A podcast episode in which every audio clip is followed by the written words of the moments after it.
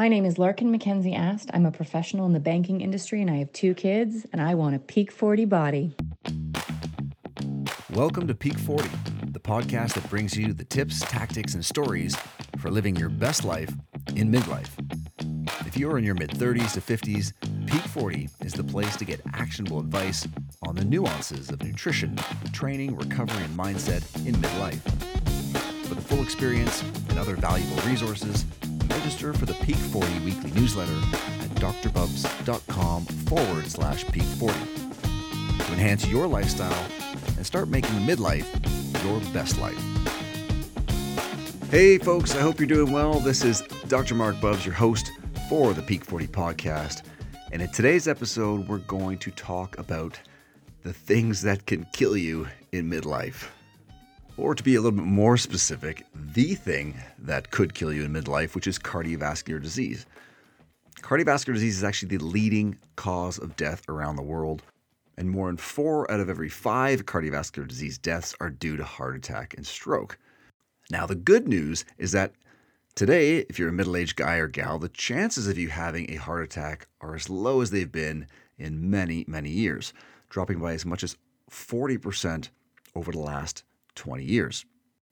But according to some new research by the American College of Cardiology, we're seeing a new trend with victims in their 40s, even as young as 20s or 30s, rising over the last couple of decades. Now, what's going on here? Why is this happening? Well, experts aren't sure, but some combination weight gain, stress hitting earlier than normal, um, with all the connectivity and everything else we have today, vaping, right? The incidence of vaping going up in, in younger populations, as well as just ignoring the symptoms. And what are some of these symptoms, some of these risk factors that come up? Well, in this first clip here today, you'll hear from Dr. Fraser Smith, ND, Assistant Dean of Naturopathic Medicine and an Associate Professor at the National University of Health Sciences. He's going to talk about some of the most important behavioral risk factors for heart disease and stroke, which perhaps not surprisingly, are unhealthy diet, physical inactivity, and the use of either tobacco and or alcohol.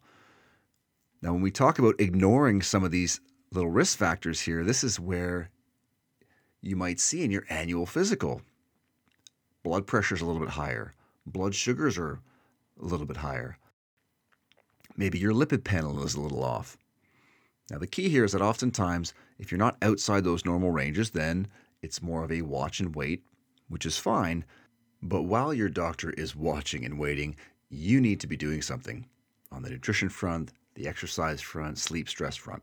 So have a listen to this clip from Dr. Fraser Smith about some of those modifiable risk factors, and we'll circle back at the end of this clip.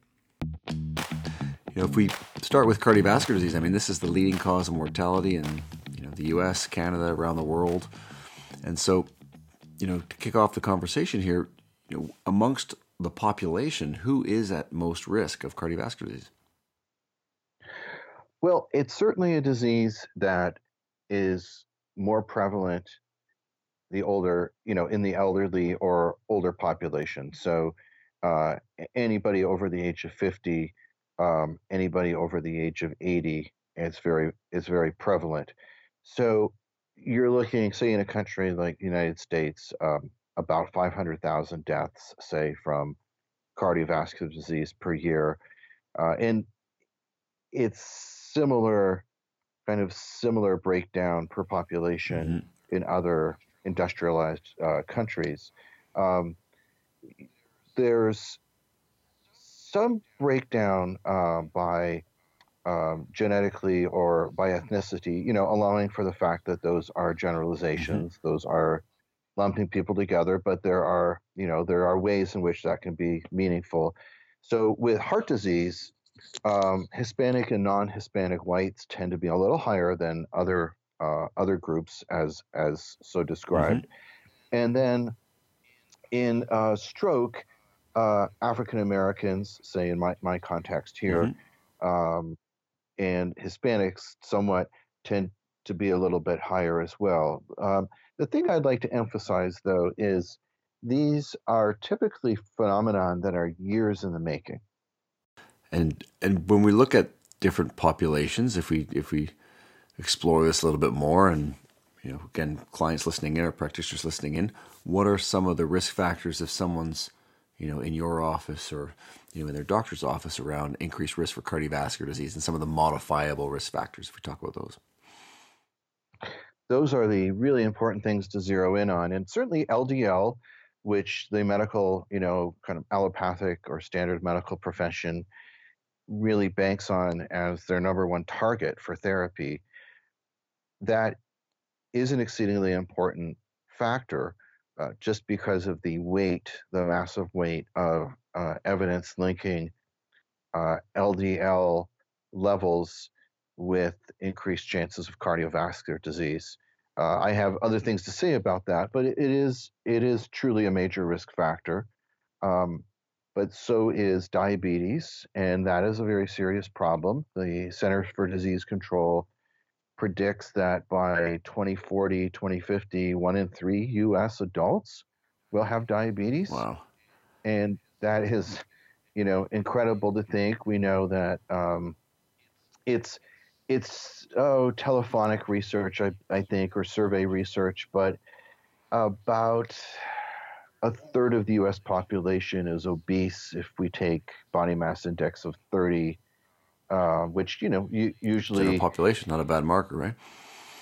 Yeah, right. You know, there there's people with high lean muscle mass and great strength that maybe have BMIs higher than the guidelines as such, but you know, in the 30s, people usually have a problem, and and that's that is going to be the big one. High blood pressure, smoking, mm-hmm. still in 2020. Yeah, for sure. Smoking. Um, it's interesting because in the tables of um, or, or, or, various you know uh, comparative charts about risk, obesity is still considered a minor risk factor, and that is you know interesting. That's scientifically interesting, and minor doesn't mean trivial. It just means it's not as tightly or consistently you know, correlated uh, with cardiovascular disease as something like smoking. Um, but it also, you know, points to the fact that there could be differences in people with BMIs of 30. Absolutely. Um, there could be behavioral differences. And so that has always struck me. Uh, it's not a, a reason to be obese. And we see people get, you know, um, their diet and their exercise or house in order, or the morbidly obese go through bariatric surgery and completely change their metabolism and then their heart disease risk and their diabetes risk plummets. So it's no it's no trivial matter, but it's interesting that that one stands aside as maybe not as absolute. Maybe we circle back to that standard lipid panel that clients are getting when they go to the doctor and you mentioned LDL, and I'd like to jump in there in a minute, but let's even start with, you know, total cholesterol because that was traditionally the marker that's used to assess cardiovascular disease risk. You know, we see that half of the patients who experience events actually have, you know, cholesterol levels that are consistent with the guidelines. So, you know, today is is total cholesterol on its own a reliable predictor of cardiovascular disease? Uh, on its own, I think it's unreliable. Um, I think it's it's like that strange noise that your car makes, right? It could nice. be something that could be anything. Isn't going to cost you a thousand. It could be anything, you know. Um, hopefully, you've got an honest mechanic. Exactly. but the uh, but some but sometimes it is. So it's unwise to ignore, and that's how I see LDL these days. That it's it's unwise to ignore it, and it's a fascinating area because it seems like the very high LDL levels in people with strong family history, and then one or two other risk factors, uh, is a harbinger. Is you know is is indicating yeah in 10 years or 15 years they're going to have heart disease but when we get out of that upper strata of risk when we get out of the the sicker patients or the patients with more you know factors weighing them down health wise, LDL becomes much more fluid type of projection. And, you know, if you ask any cardiologist about that, and, you know, they're looking at doing the, you know, in a utilitarian fashion, doing the, the maximum good. Mm-hmm. they're going to say, "Hey, just take the statin and pound that LDL down." It's the LDL, stupid. Yeah, yeah, for sure. And it, but it's it's not that simple a story. So it's worth heeding, but by itself, it uh, really fails. As you say, you know, a lot of people with guidelines have within guidelines can still have heart attacks, and um, it it falls short in terms of predicting things. I, I believe by itself. All right, a few things to unpack here from Dr. Fraser Smith. The first is your total cholesterol number, which really doesn't tell you much of anything about your heart attack risk. So much so the 2015 Dietary Guidelines Advisory Committee report indicated that cholesterol is not considered a nutrient of concern for overconsumption. So you don't need to worry about total cholesterol on its own. And to be honest, not many doctors worry about total cholesterol on its own. The story has shifted to LDL cholesterol, and certainly, as you heard Dr. Fraser discuss here, it is intimately involved in the pathogenesis of atherosclerosis, that narrowing and hardening of the arteries. And when you're dealing with trying to screen an entire population, hundreds of millions of people, then this is a decent marker. But it doesn't tell you the whole story, and there's more nuance to it when we get to an individual level. In this next clip, you'll hear from Dr. Cate Shanahan, family physician and author of Deep Nutrition, who will discuss additional biomarkers that you actually have on your standard lipid panel that you would get in your annual physical. And that's how triglycerides and HDL, the good cholesterol, two common markers you get on your annual physical that can provide you with a little more insight in your level of health. Dr. Shanahan also touches on familial hypercholesterolemia, that point at which we really do need to worry about that LDL cholesterol being too high. Yeah, so in terms of blood test results, when you get your lipid panel, it's um, what I look at is the triglyceride to HDL ratio, and um, other two numbers there are your total cholesterol and your LDL cholesterol, and those are the two numbers that the drug companies want doctors to pay attention to because they've got a product that will impact those two numbers. But um, the the the doctors who practice low carb, we don't pay much attention to those at all. I, I don't pay any attention to the total cholesterol. Um, and I only pay attention to the LDL cholesterol, which is what they call bad cholesterol. Um, unless it's over 190, then I'll, you know, talk about family history and see if there's a family history. Possibly somebody has something called familial hyperlipidemia. Um, but the other two numbers, triglycerides, are the total amounts of, of fats um, that uh, are come from your diet primarily, that are in your blood, or they can even come from your own fat cells um, in some cases. Uh, but uh, the uh, HDL is so, the so-called good cholesterol, and um, if you take your triglyceride number and divide it by the HDL number, and you come out with a number that's greater than 2.5, that's a problem, and it means that your your body is not handling the amount of fat in your blood very well, and it's probably in the process of promoting arterial disease. And too much sugar has a massive impact on LDL as well, correct? Yeah, so both sugar and vegetable oil work together to cause oxidative stress. So it's like a one two punch. Um, you know, both of them are bad, but together they're really bad. And so one of the great things about the low carb diet is that not only do you cut your sugar, but you're without even knowing what vegetable oils are, you're cutting them out because when you go low carb, um, you don't just cut out sugar like soda and you know candy, but um, the uh, other thing you cut out is the junk food that are full of starchy flours and potatoes and vegetable oils. So going low carb is beneficial not just because you're cutting carbs and reducing your insulin, but also because you tend to drastically reduce these vegetable oils, and that will drastically improve your cholesterol uh, numbers. And in many cases, when people have gone low carb and they don't see those improvements, it's because for whatever reason they're still getting vegetable oils. And, uh, you know, like maybe they go out to eat a lot and they're not eating carb, but they're eating meats and vegetables that have been fried in those oils. All right, you heard from Dr. Cate there. When LDL levels get so high, it becomes a concern for her, and that number is 190 milligrams per deciliter in American units, or if we look at the international units, that's 4.9 millimoles per liter. And that's when she's going to dig a little deeper and see if there is a family history of hypercholesterolemia, genetically higher cholesterol levels within the family, because that would be a strong risk factor for cardiovascular events. And of course, that's when medications might be indicated. Now, Cate also touches on the combination of sugar plus fat, which obviously adds a massive amount of caloric intake, which contributes to weight gain, high blood sugar levels, inflammation, and particularly polyunsaturated fats from vegetable oil, which are quite reactive. And you know, this is what you find in ultra processed food, right? Stuff that comes in boxes and bags and packages. And this stuff is really a problem when consumed in excess. And so, you know, she mentions low carb there. You could perfectly well be on a low fat diet if you're consuming whole foods, real foods, and still have tremendous uh, cardiovascular health, as that's often a dietary strategy that's recommended. So you can go lower carb or lower fat and improve your vascular health, lower your triglycerides, improve your HDL to start to support better vascular health.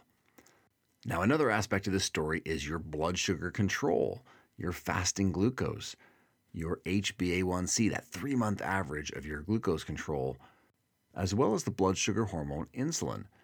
And you can use some a simple calculation using your fasting glucose again to be able to provide an estimate of your insulin sensitivity. Because as you'll hear here from Dr. Richard Maurer, ND, there are individuals who have good glucose control, but actually it requires their body to pump out a lot of insulin in order to keep it under control. And those are the folks that oftentimes fly under the radar and are actually at higher risk of things like heart attack. So have a listen here to Dr. Richard Maurer, and then we'll circle back and wrap up this episode at the end of this clip. Of course, you, you mentioned there the triglyceride to HDL ratio. Can you walk folks through why that's uh, important for assessing cardiovascular health? Oh, very good. Um, there is a tremendous volume of research showing that triglyceride HDL is a vastly better metric than uh, LDL cholesterol for predicting who's going to have the next heart attack. Um, it's a standalone risk factor, so it's not that it's related to cholesterol. It stands on its own. It's that triglyceride HDL. If I take it apart to define it, to me, it's the it's the internal metabolic leanness that someone's carrying in their bloodstream right? Their their internal systems. We can look at body fat percentage analyses, and I I use the low tech skin fold calipers in my office. Um, they're Fantastic. incredibly incredibly valuable because it doesn't only tell me tell me the total body fat percentage. It also tells me where it is. So if someone's higher on their triceps, I might have them tone more. If someone's higher at their core, I'm going to have them lower their carb more. Um, it helps me steer diet versus exercise emphasis. Um, but getting that number, the triglyceride HDL should match it. If someone's carrying high central obesity, I'll probably see a triglyceride above 100, um, you know, 100 milligrams per deciliter. The slightly more complex calculator is that HOMA IR. Um, HOMA is not very important for most people. That's the method that the test is done. Um, uh, but the IR refers to insulin resistance, right? And that's the calculation to quantify insulin resistance. The reason this calculator is helpful is to find those people who have wonderful glucose control because their pancreas is in overdrive. Right? They're they're producing very high insulin and conventional medicine is every conventional practitioner is using the type 2 diabetes and prediabetes metrics. Their only metric is glucose. Right? They're they're fixated on hyperglycemia being the definition for when type 2 becomes an issue. But many people are, I'd say about of all the type 2s, about 40% of them are hyperinsulinemic. They produce a lot of insulin to help them get their glucose in check. Yes. So these are people who are putting on abdominal body fat. They're people who have high liver enzymes because they have excess liver in their uh, excess fat in their liver, right? That high triglyceride will be in their blood profiles. They'll have a low HDL because the liver's congested in its normal function. um, presumably because of the fatty liver disease. Um, so they're being blamed by their doctor for putting on weight, putting on abdominal body fat, and if they don't watch it, they're going to get uh, pre-diabetic. The fact is, they're already essentially pre-diabetic, even though their fasting blood sugar is a perfect 88. But their insulin is going to be 12, 14, 16. It's going to be well above 10. So that high insulin, if you run it in the calculator, insulin times glucose divided by 405 gives us this number. The goal is to have it as close to one as possible two, three, four, five are not uncommon insulin levels on a fasting blood test. Um, and this is in, I'm, I'm using this in uh, US terms. What we're talking about here when I say, um, let me do a quick, it's going to, it's generally that uh, times six, right? So an, an insulin of um, three, when I say that's kind of the lower side of healthful insulin, that's an 18 picomole per liter.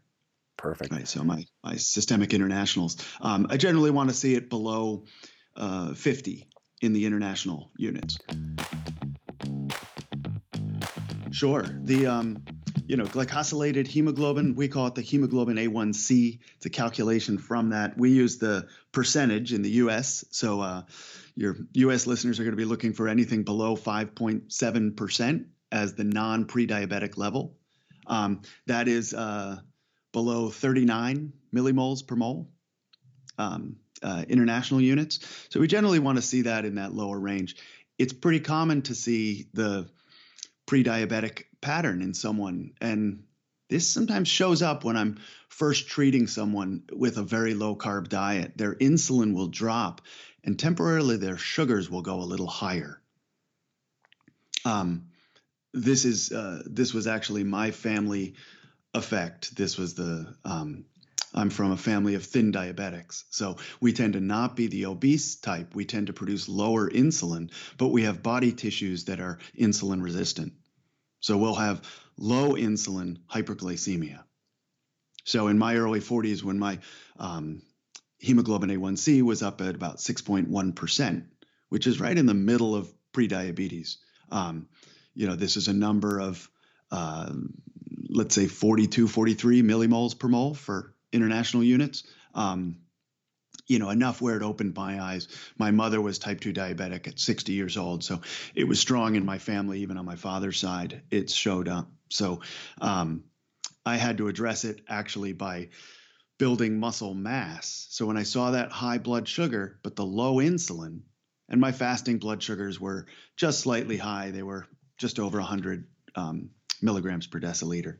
Um, so my my treatment was to correct my A1C was actually to build more muscle mass, um, to work out not by running and biking. You know, I had to give up my triathlon days and uh, go to the weight room more. So, what have we learned from this episode? Well, the basic tests that you get on your annual physical do tell you a whole lot about your health and obviously your disease risk without having to spend hundreds of dollars on extra tests to be able to tease out where you stand. Now, of course, your first goal is to be inside the normal range. Once you've achieved that, it is, however, important to know where you are inside that range. Are you in the upper normal side of things? Because if you are, there's still some work to be done. And this becomes important because you can then begin to compare yourself year to year as you try to move toward better health and away from that disease risk by getting toward the middle part of that range. The great news here is that the most powerful tools for lowering your triglycerides, improving your blood sugars or blood pressure, or lowering inflammation are diet, exercise, and lifestyle. So, as we wrap up season one here, and if you've been with us since episode one, we've touched on many simple strategies, evidence based strategies to start moving things in the right direction for you without having to overhaul your life or completely transform your behaviors. Right? Doing this slowly, drip feeding it in is really how you can achieve that longer term success. Things like getting the right breakfast in, cutting out the mindless snacking, avoiding that late eating consistently throughout the week, adopting some time efficient exercise strategies, ensuring adequate sleep, and of course, the biggest rock, which is mindset Just having that long view of things, right? Give yourself a year.